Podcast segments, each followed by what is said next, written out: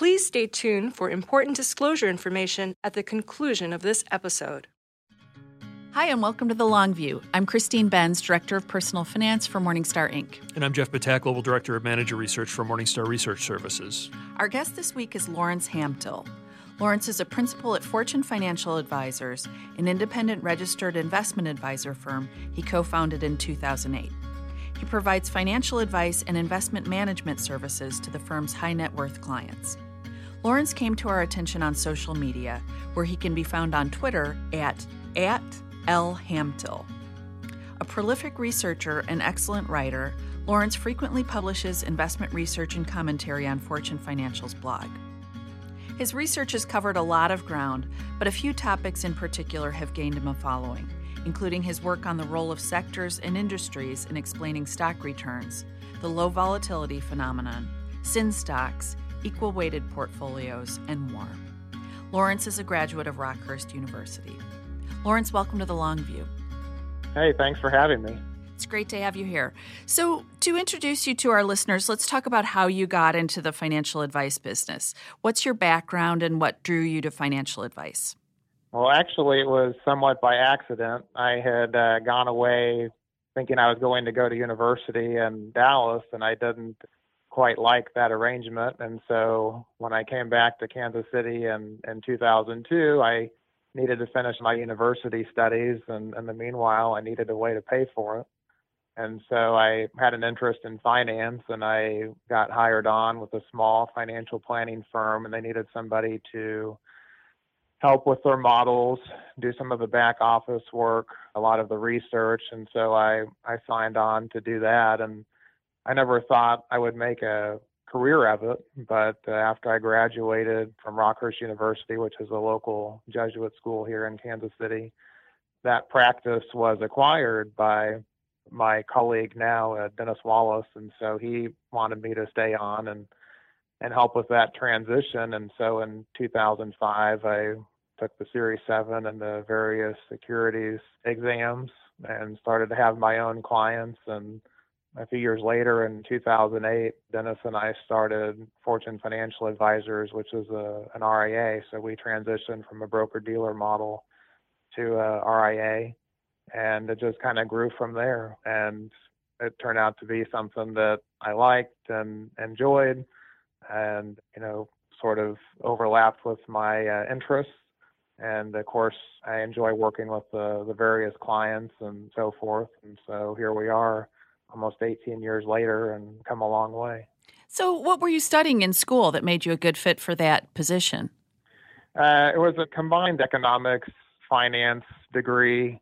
And so these gentlemen I was working with, they were more focused on the planning side, but not so much on the asset management side. And that was more my interest in school was portfolio modeling and optimization and things like that. And so that was a, a void that they needed to fill, and so that's what I uh, came on board to do, and you know it evolved from there. Were there books that were pivotal to you in getting you interested in investments or in the types of investing that you do? Um, there are a few. Uh, David Dreman's Contrarian investment books had a, a big role in how I came to see the investment universe Phil Fisher's book on uh, growth stocks. There are a few of the classics, I guess, but by and large, I think some of the professors I had in school they were more of a direct influence. One gentleman whose name escapes me at the moment, he he was a retired stockbroker and transitioned into the academic universe and had a fairly significant influence on how I viewed the markets and long-term investing. And uh, you know, it just sort of went from there once I left the university. But there have always been a, a, few things I've gone back to and looked at. And like I said, David Dreman's book was probably the most significant as far as contrarian investing. And I wouldn't consider myself uh, a true contrarian, but I certainly tend to think a little bit more outside the box, I would think, compared to most of my contemporaries. We want to talk about your contrarian streak some more. But before we do that, maybe to build on some of your earlier comments, I wondered if you could tell us a bit more about your advice practice, what services you offer, and what's the makeup of your client base? Sure. So we have, when we started Fortune Financial Advisors in, in 2008, there were two advisors and a admin. And I think we were managing just a few uh, households that we maintained from our broker dealer relationships. Now we have a total of four advisors, one of whom is primarily an accountant. And we have several hundred households as clients, mostly by referral only. We don't do a, a great deal of marketing, if at all. And most of our clients tend to be high net worth individuals, some small business owners, very little 401k plans, but the majority of the people I work with are retirees. So I spend most of my time managing their cash flow needs, managing their portfolios, and uh, any additional tax planning from their withdrawal strategies, things like that. Some of my colleagues tackle different aspects of the planning process. Their clients tend to be a little bit younger than mine, so they spend some time on college planning, those sorts of things. So we, we try to cover all the, the bases in our practice, but we have it sort of carved up into our, our little niches based on what our core group of clients need most. How familiar are your clients with the research you conduct and sort of your alter ego as blogger extraordinaire?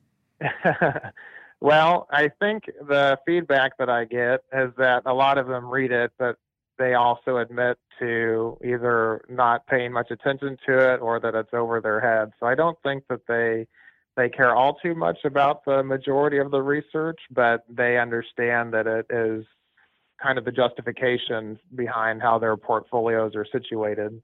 I think the majority of our readers of the blog are fellow advisors, professional investors, uh, and, and researchers.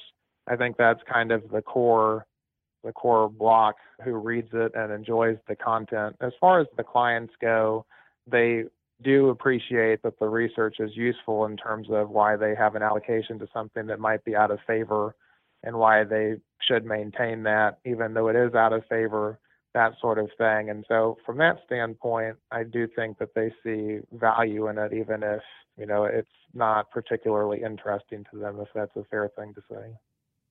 So, before we leave the topic of your practice, I'm hoping we can just talk about your firm and how you see the investment management piece fitting alongside planning and some other things that advisors consume themselves with these days. Because, in a lot of ways, the focus on investment management makes you a little bit of a throwback. So, let's talk about that. Talk about where the research you conduct on investments fits into what you're offering your clients. Well, I guess when I look at it, the plan is crucial as far as you know you're making your resources last the length of your retirement. And when I came into the business in 2002, it was sort of at the back end of the dot com bust, and that was a very different bear market from the sort of one we experienced in 2007, 2009, and I realized that uh, a lot of the uh, individuals who were coming to us at that point for help in 2002, you know, their plans were not working, even though they had retired in 99, 2000 at the top of that bull market cycle. And so we're trying to figure out what's the best way to build a portfolio to last through such a downturn and when they're taking portfolio withdrawals and so forth, how they're not cannibalizing their future returns because they're you know being forced to liquidate at an inopportune time and so that sort of became our core interest was how to build portfolios that were more durable and more robust and yet also were not laden with extra fees and expenses and so forth for the client and that's kind of where we got started building custom portfolios and like you said being a little bit of a throwback hmm. uh, whether that's investing in individual equities in some cases. But we try to make everything custom for each client because we know that no two clients have the same amount of resources, goals, and so forth. And so we, really try to be unique in that sense. Do you use index funds or ETFs at all in implementing for clients? Yes, we do. It depends on the size of the client account. So it makes it a little bit easier to scale. But if we do, it's generally because it's just easier to manage a few positions than say 30 or so, which would be the case in a much larger account that's generally individual equity positions. But it sounds like, on the whole, you're expressing an active investing view in, in most of these engagements for clients. Is that sort of a fair characterization of what we would see if we were to look across your client base? Yes, that's a fair thing to say. So I wanted to ask you about that. We've talked about, you know, sort of contrarianism, you know, in reading through your research. You're a value investing maven. You've enthused about things like sin stocks. I think that you tend to be a little leery of of high flying growth names and so forth. And and so my question is, how do you make that work with clients who might not be willing to go against the grain like you do, or at least as you've expressed in your research? How do you make sure that you can work well together?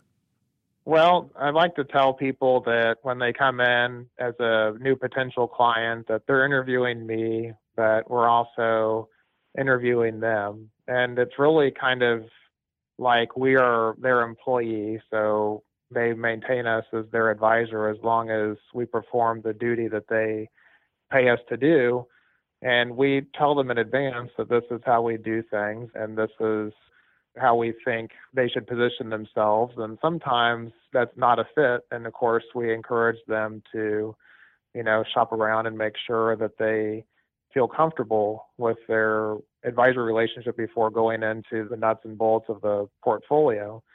Clients obviously have the opportunity to opt out of certain positions if they feel uncomfortable with it. But by and large, after kind of a rigorous dating process, for lack of a better term, we start to work pretty well together and, and they understand. And so the majority of our clients, I think, go back at least 10 years, in some cases longer than that. So it kind of pays off to go through kind of a long engagement period, if that makes sense. What kind of conversation would you have with a client to determine whether they're a fit? What are what are some of the things that you would hit on? Well, we explain our business, how we get paid. The majority of it is fee based. We tell them how we run our practice, how often we like to communicate with clients. We're a relatively low turnover firm, so even though we consider ourselves active managers, that doesn't mean that we're going to be doing a lot of trading. For example, a lot of the positions that we own and accounts we've owned for more than a decade. So if clients are expecting us to do a, a lot of trading just to, to try and surpass a benchmark on say a quarterly basis, then that's we're not going to be a good fit for them we're upfront about that. And some people do come in with what I think are unrealistic expectations as far as uh, the services that they expect from us, and so we're upfront about that. And when possible, we we say to these people, you know, so and so might be a better fit down the road if that's what you're looking for. But uh, we understand that it's not going to work out longer term if we don't see eye to eye going into this process on how it's going to be and what needs to happen for it to work out. So let's shift gears and talk more specifically about your research. But I wanted to start at a high level, and I, I, think we should point out that, unless I'm mistaken, the repository for your research has been the blog that you maintain on your firm's website. Is that correct? That's correct. Yep.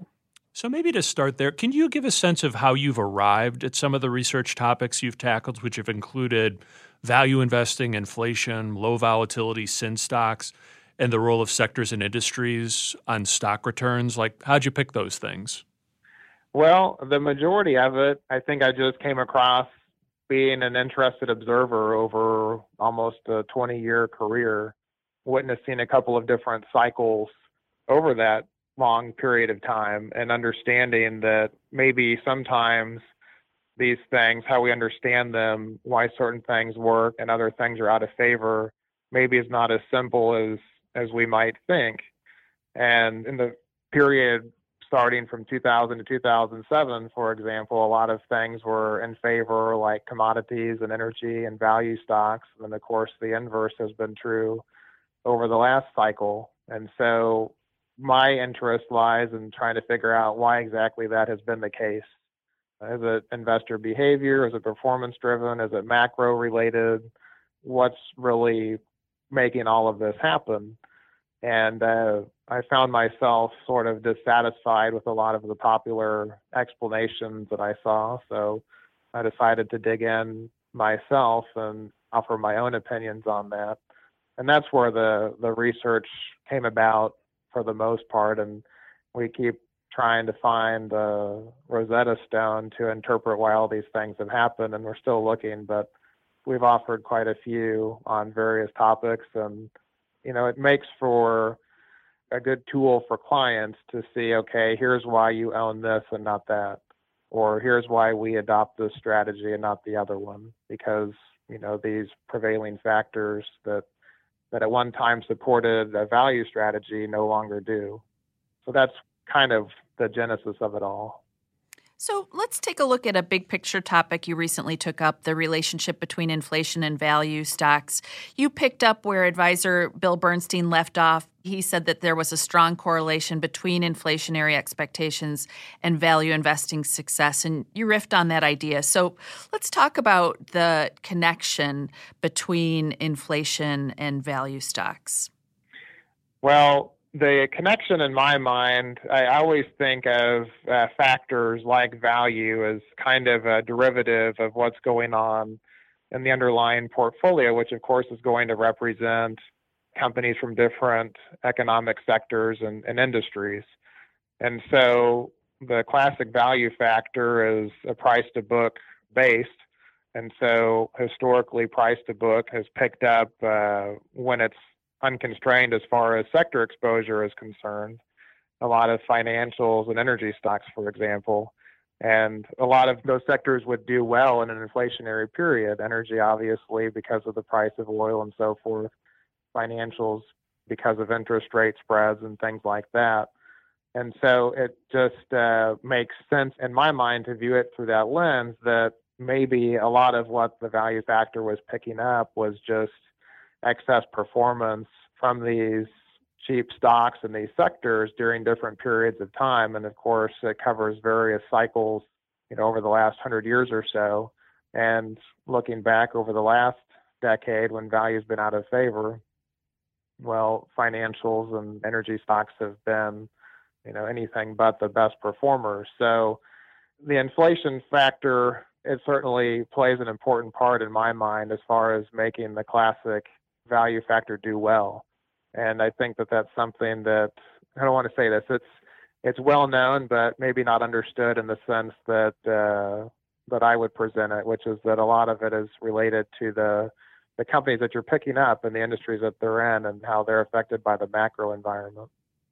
Right. So maybe you could elaborate a bit on that. I, I think the notion is that you know firms that have maybe more distant cash flows they are advantaged when inflationary expectations are subdued because those cash flows are discounted at a lesser rate, whereas firms like some of the type that you describe, where the cash flows aren't quite as distant, they would be more valuable in a situation where inflationary expectations are ratcheting up. Is that is that seem like a reasonable way to describe why inflationary expectations and value investing success would be related to one another? Yeah, I, I think that's true. And uh, we know that there's a little bit of a duration issue here. And so growth stocks tend to be higher duration. And so, of course, they would seem to benefit more when uh, the discount rate drops. And the reverse would be true for value, where the earnings are a little bit less extrapolated into the future. And so I, I think that that's definitely a component as well. So I don't want to oversimplify it and say it, it's just one thing or another, but they all sort of play into that theme of inflation, the impact on interest rates, and so forth. And I think it does have a pretty big effect on the spread between growth and value stocks over cycles. So, inflation is not a hot topic at the moment. What does that lead you to conclude about the prospects for value stocks? Does it seem like their long, dark night will continue? Well, I think that value is something that does work when it's defined differently and when it allows for sector constraints. So much of investing success is tied to the price that you pay. So I don't think value is going anywhere, but I do think how people view it needs to be a little bit more flexible than maybe some of the classic definitions. And certainly when we look at investments, we understand that a good company can be a bad investment if you overpay for it. So in that sense, I think value investing is is always going to be around. I just think people need to be a little bit less dogmatic in terms of how they define it and how they implement it into their strategies. How do you do that? Well, we look at uh, we first of all when we build a portfolio, we strive to be sector neutral. So if we're benchmarking against, let's say the S&P 500, we look for industries within those sectors that we think are going to do well but we also look for what we think are the best opportunities. We screen for them, and then we look at their prospects, their earnings growth, uh, and then the multiples that they're trading at, and whether those are reasonable or not. And so when we talk with clients about implementing their portfolios, we say, here's what we think are going to be the best opportunities, and they're valued at such a multiple here, and we think that this is a better opportunity than that one over there that's a little bit excessively valued. And then, of course, we implement the portfolio. So it's fairly standard as far as modeling goes and uh, trying to buy good quality companies, but not at a excessive valuation. So I want to come back to how you build portfolios for clients. Before we do that, though, since we're on the topic of inflation, I think one of the more provocative views I've read of yours is on equal weighting. And I think your research has found that equal weighting stocks is superior to cap weighting stocks when inflation is higher. Can you explain what leads you to conclude that? Well, I think the when you look at the value of equal weighting, it's not necessarily tied to well, the classic reasons are that you have more exposure to size and value. I think in other instances, it's because you have more exposure to smaller industries within each sector. So, for example, if you look at the industrial sector, it's going to be dominated by a lot of the big blue chip industrial stocks, and you're going to have less exposure to, for example, railroads and things like that. And when inflation picks up, a lot of these sectors, like railroads, they should benefit because they're probably going to be doing a little bit more transportation of commodities, which are going to be in higher demand as the price picks up and more production and so forth. So I think a lot of it is simply exposure to these smaller industries within each sector. And it's not true, I've found, for every sector, but it is true for a lot of the more cyclical ones. And it makes sense probably most obviously in energy, where equal weighting is going to give you more exposure to E&Ps versus, say, the integrated oil firms that dominate on a cap weighted basis. So when inflation picks up and oil prices spike, E&Ps and so forth should do a lot better because they're so cyclical and, and tied to the price of oil. So I think that explains a good chunk of it. I don't know that it's all of it, but that's certainly consistent with what I found in my research. So, what is it about the equal weighting mechanism itself that would confer that inflation protection? I guess the part I have trouble intuiting is if some of these industries have properties that make them better inflation hedges, that would seem to make them more valuable to investors, which in turn would make them a bigger part of the cap weighted indexes, which in turn would make the cap weighted index better at warding off inflation. And then the advantage that equal weighting would boast over cap weighting would seem to come out in the wash. Does your research find that there's some other mechanism we haven't discussed that makes equal weighting preferable in those situations? You know, I I haven't looked into it that much in depth, but I do think that a lot of it is cyclical. And so perhaps the periodic rebalancing of equal weight, it sort of tends to wash that out. So when inflation's running hot, the equal weighting will give you that exposure to those smaller industries, but then the rebalancing effectively washes that out a little bit. So I think in a cap weighted structure, the longer that the inflationary cycle runs, like you said, it would be sustained a little bit more. But um, I think it's something that I need to dig a little bit more into because I haven't quite put it all together.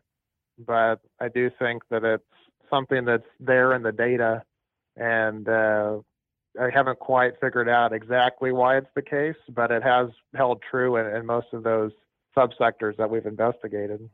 So, do you have a go to product that expresses this equal weighted view? You know, you can use the ETFs that are available. Right. Uh, but generally speaking, for our larger portfolios that are individual equity based, we just try to keep all of our positions equal weighted. Okay. So it's the theory is the same, although the implementation is a little bit different.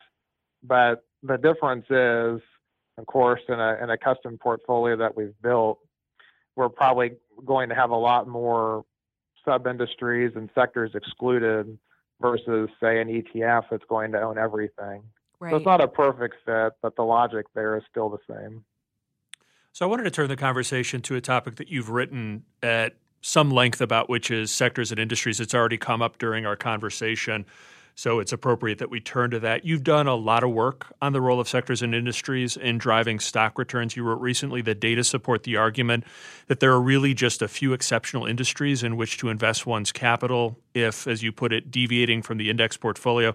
So let's start by discussing why you think it's important to focus on aggregate measures like sector or industry. I mean, when I read your work, I, I almost get the sense that you feel like some of the other more widely cited factors, like for instance, size and and value, that those should subordinate to sector and industry. Do you think that's a misreading of your work? Well, um, I, I, think it's fair, and I, I know that there have been a, a, few studies that show that it's better to be a mediocre or a good company in a great industry than a great company in a poor industry for example, you can be the best energy company over the last 10 years and you probably still did very poorly compared to, say, a mediocre software company.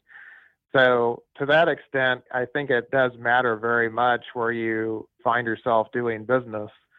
But that being said, I, I think aggregate measures are often skewed by the underlying composition.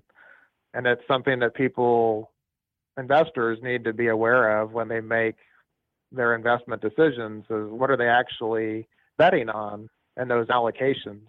So from that standpoint, that's kind of where I come at with the majority of my research on that topic is what bets are we really making with these decisions when we invest our capital? What is required to happen for that to be profitable? And so maybe let's talk about that in the context of an actual example that I think you've examined before. So like cap weight. So I know that you have a great fondness for mid cap stocks, but let's talk about it in the context of small caps because that's a more established part of the literature that there's this premium that one enjoys if you tilt the portfolio towards smaller companies. And so you put your own spin on that by looking at the sector composition of these different cap strata. Talk about that and talk about what your key findings were and maybe how that expresses itself in the way you allocate capital for your clients. Well, what I've found is the majority of the small cap outperformance over time, I think, can be tied to a handful of sectors, depending on how you measure it. It's not completely clear because with a lot of the uh, index measurements that we use, there's a lot of migration up and down between large and small. So it, we have to be careful what we're really trying to measure. But what I have found is companies in similar industries are going to perform similarly regardless of size in most cases. So small consumer staples will be somewhat less cyclical, of course, than other small cap companies, just like large cap consumer staples are. So, in my mind, when we look at it, we don't necessarily think that small caps necessarily are going to be riskier or so forth than large cap stocks. A lot of it is tied to their economic situation and the sectors that they're in and their industries and so forth. So I guess from that standpoint, again, we look at the aggregate measure, whether it's the S&P 600, the Russell 2000, whatever.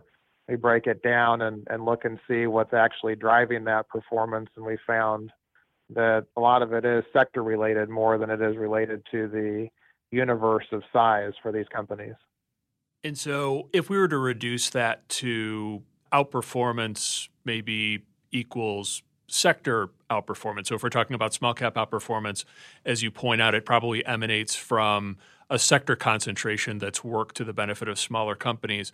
Maybe if we drill down further, I mean, what would be the risk or behavioral explanation for why those sectors or industries confer that outperformance? Like, what was it about those that delivered the extra return to investors in, say, smaller companies? I think that's going to be a, a multi multifaceted answer. If you're looking at small value stocks, which I think a good case can be made that a lot of the small value premium is tied to smaller financials, it coincided with a big explosion in small banks and regional banks and so forth over a period of time when that factor was was really doing well and whether or not that was just picking up that explosion in these smaller banks I can't really say but it, it seems to be consistent. On the other hand you know you can look and say okay well small cap energy stocks have dramatically underperformed large cap ones and a lot of that I think can be tied to you know the boom and bust cycles and energy. So from that standpoint, those smaller cap energy stocks, which are a lot more exploratory and so forth related to oil, they've had a much tougher go of it. So it's not to say small cap telecom, which has done extremely poorly after the bubble burst in the late 90s. I think it kind of depends on on the cycle and the period of time that we're looking at, but I've seen for the most part that more stable industries like consumer staples, they have tended to do better and those smaller companies have grown and, and done much better versus you know more cyclical industries where there's a lot of catastrophic failures over time in these highly cyclical industries.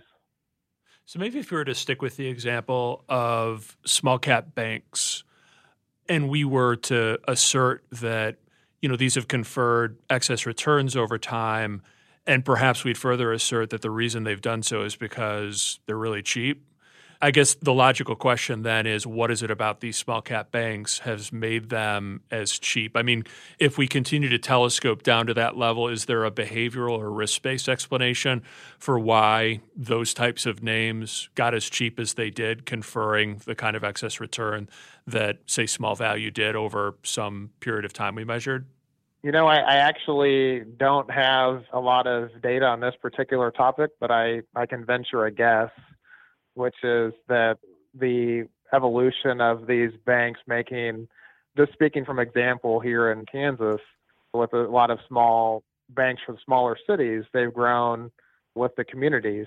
And so I don't know if there's a demographic explanation where these banks were profiting from the growth of these smaller communities, whether or not uh, maybe the cheapness is tied simply to being under the radar and they're not nearly as analyzed and picked over as the large cap peers would be, probably play some role in that. There are only so many stocks that people can cover, I guess, and so a lot of this I would think has to be tied to them just being under the radar, although I, I really have no data to support that. It's just a conjecture on my part.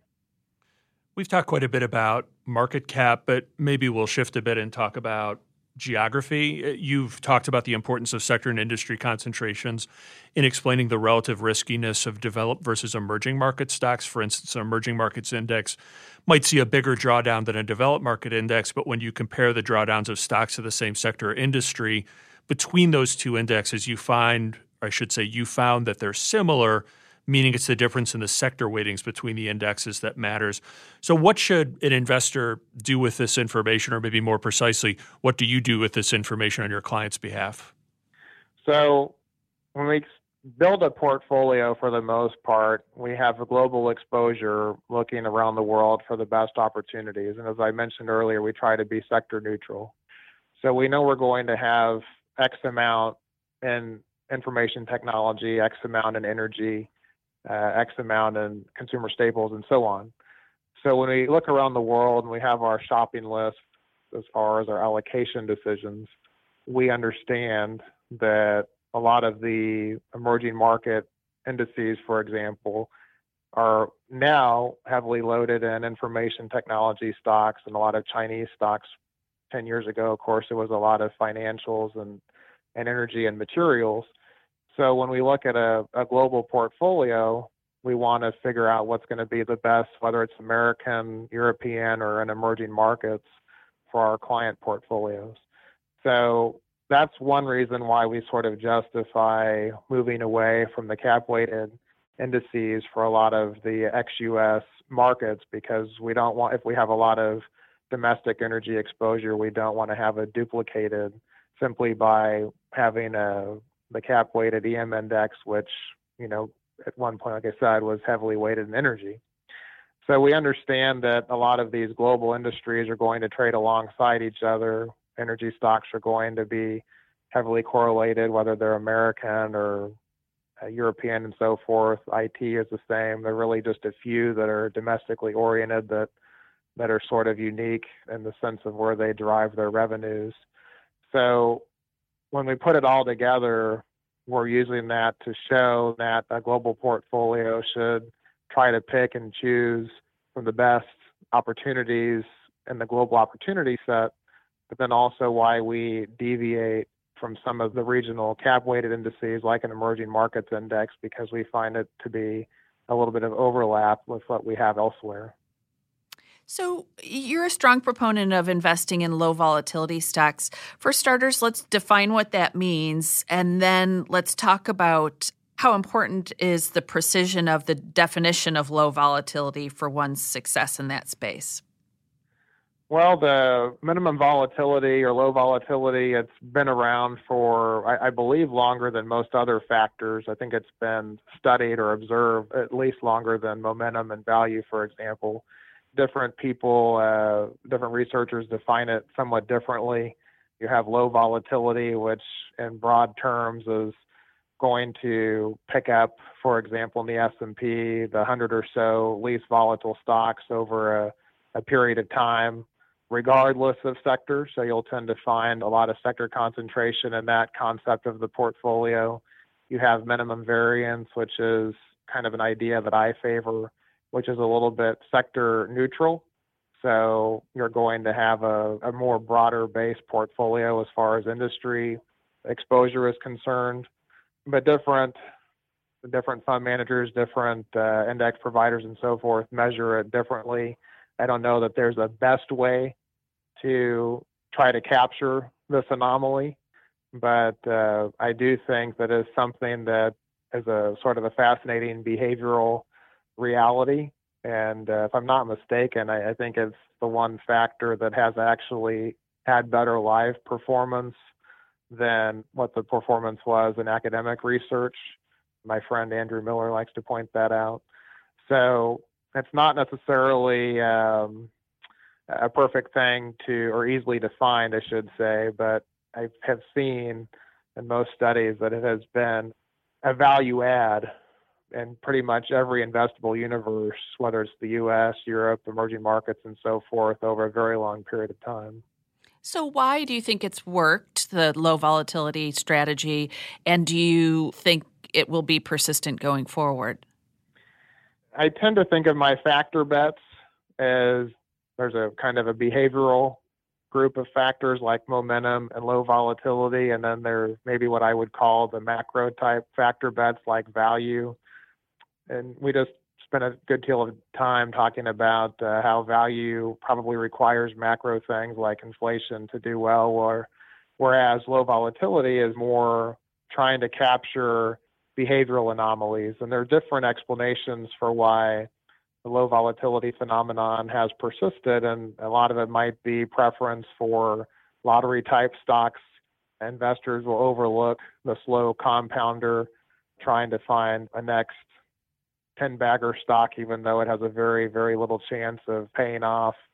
There's the theory of leverage aversion, where individuals are shut off from adding leverage to their portfolios. So the next best thing is to buy high beta stocks regardless, the underlying effect seems to be the same, which is that low volatility stocks tend to outperform higher volatility stocks, not just in risk adjusted terms, but often in uh, absolute terms.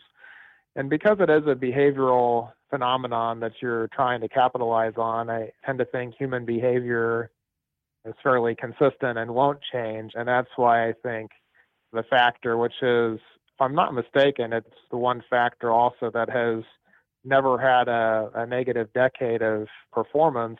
I do think that it will persist going forward simply because I don't think that human beings are going to change all too much. And that's really what you're trying to capture when you put those portfolios together. So we'd be remiss if we didn't talk about sin stocks, which is another topic that you've written about at some length. In your research, you've drawn a line between different types of sin stocks. There are those that are endowed with competitive advantages, steady demand, and that largely self fund. Tobacco, I think, is probably a prime example. And then there are others like casino stocks, which are more boom bust in nature. Explain that distinction and why you think it's important.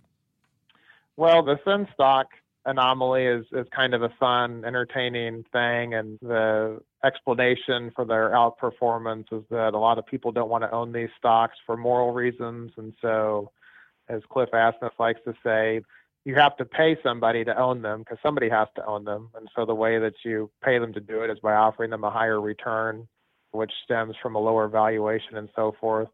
But historically, it shows that not all sin stocks are created equal. And, and a lot of these industries, like tobacco, like defense stocks, they also tend to exhibit a high degree of profitability, consistency in their earning streams, their wide moat practices, so they're relatively insulated from from new competition. So, in other words, the sin stock anomaly could also just be a, another way to describe quality and low volatility as factors. Casino stocks, for example, we did a fun piece on that, and they're anything but low volatility and, and very cyclical, so they don't really check the boxes as far as quality and low vol factors are concerned. And historically, they have been one of the quote unquote sin sectors that have underperformed over time, certainly relative to their peers in that universe. So I think when investors are looking at this, they want to make sure that if they're just trying to capitalize on uh, other people's moral objections to these stocks, that they understand that expected performance may not necessarily be evenly distributed across the spectrum of those industries. So, do you envision betting against ESG being a great opportunity for active investors like yourself going forward? Um, it seems to have a lot of momentum behind it. I don't know. It, it, it doesn't necessarily apply to the way I run my practice. Certainly, our clients, if they're interested in it, they're more than welcome to implement it. I tend to think, though, that a lot of ESG's current run of success might be tied to some of the uh, investments that are currently in favor. And so perhaps when the cycle changes, it might fall out of favor alongside, say, technology stocks. But I, I think that there's sort of like the sin anomaly. I think that there'll always be a behavioral aspect to it and people who are wanting to feel good about their investments. And there will certainly be fund managers and so forth looking to capitalize on that as well. So I, I wouldn't bet against it. I, I'm just not sure how pervasive it's going to be in the long run. Why don't we talk about how you incorporate these types of stocks into your practice? Part of the reason why they have the attractive, I suppose, investing attributes that they do, relatively low volatility, outsized returns, is because there's a stigma that's associated with them. And I would imagine that doesn't go down easily with every client or prospect that you're talking to. So do you have clients that you know are actively investing in these names and to what extent have you marketed yourselves based on your willingness to go the other way and consider stocks like these? I know that you've mentioned that it's part of your conversations but you know does it tend to be a pretty prevalent part of your practice and show up in a lot of different client portfolios? So when the clients come in they they go through the uh, investment policy statement and part of that is a section where they can choose to omit certain things from their portfolios. And uh, what we'll do is tobacco is a classic example. It's an industry that we've invested in for probably 15 years now and owned for a long time. And so if a client says, I object to owning tobacco, I'll say, that's fine, but here's some things that you might want to consider. And I'll, I'll give them the rationale for why we think it might be an attractive investment. And of course, it's up to them to say yes or no, and, and if they say no, then we work around it and find another way to uh, fill that void in the portfolio. But uh, it's fairly open discussion as far as how the clients want it handled and, and if they're comfortable with it. And if not, we, we can certainly find a way to um, be flexible there. we don't necessarily market ourselves as people who are willing to do what others are not. We simply market ourselves as people who build custom portfolios. And part of that is building a portfolio with a, an acceptable expected rate of return based on the valuation of the underlying holdings. And uh, that's why we consider those things. Otherwise, we wouldn't own them, right? So that's how we kind of position ourselves with the clients when we talk about the portfolio composition. So, how does tax management figure into some of these more active strategies? It seems like equal weighting, for example, would be sort of inherently disadvantaged relative to a cap weighted strategy from a, a tax perspective. So, do you emphasize the more active strategies in tax sheltered account types, or how do you kind of navigate the role of taxes in all of this? Exactly. We pride ourselves on tax efficiency. And so if a client has a taxable portfolio and a non taxable portfolio, we try to maximize that flexibility as much as possible. So you'll find that we have in the taxable account, for example, a lot of the non dividend paying issues. So they're not kicking off unnecessary taxable income that the client has to report on each year a lot of the higher yielding industries are going to be found in the tax sheltered account. You obviously can't avoid all of the tax consequences when you come into rebalancing and so forth, but we try to be not OCD, so to speak, as hmm. far as maintaining strict balances, but we try to do all of those normal portfolio activities in a very tax efficient manner. And of course, it varies from year to year. So it's part of the nice thing about having that integrated with our practice, the ability to show the clients, especially when they go over their taxes each year, that this is the income generated by your portfolio, but this is actually how much you have to report and you can ballpark the savings there. And it's something that is not necessarily an issue for the majority of clients who typically just have an IRA rollover and very little in and taxable assets, but for the handful that do, I think it's a, a pretty big value add to have those.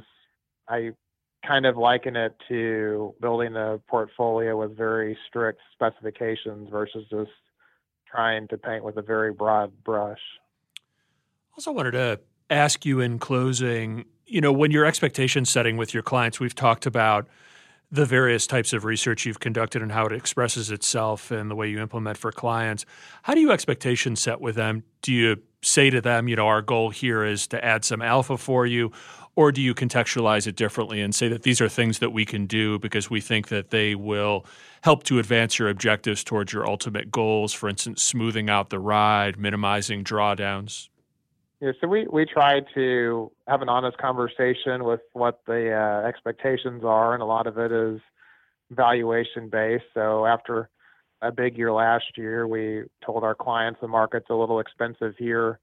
You probably need to reset your expectations accordingly, simply because you know the market went from 14 times four year forward earnings to 18 times, and so historically returns have dropped accordingly. And so we look at the portfolios and think, okay, what are some opportunities now that didn't exist a year or so ago that you might be able to capitalize on to increase your return incrementally and how that will add value to the portfolio.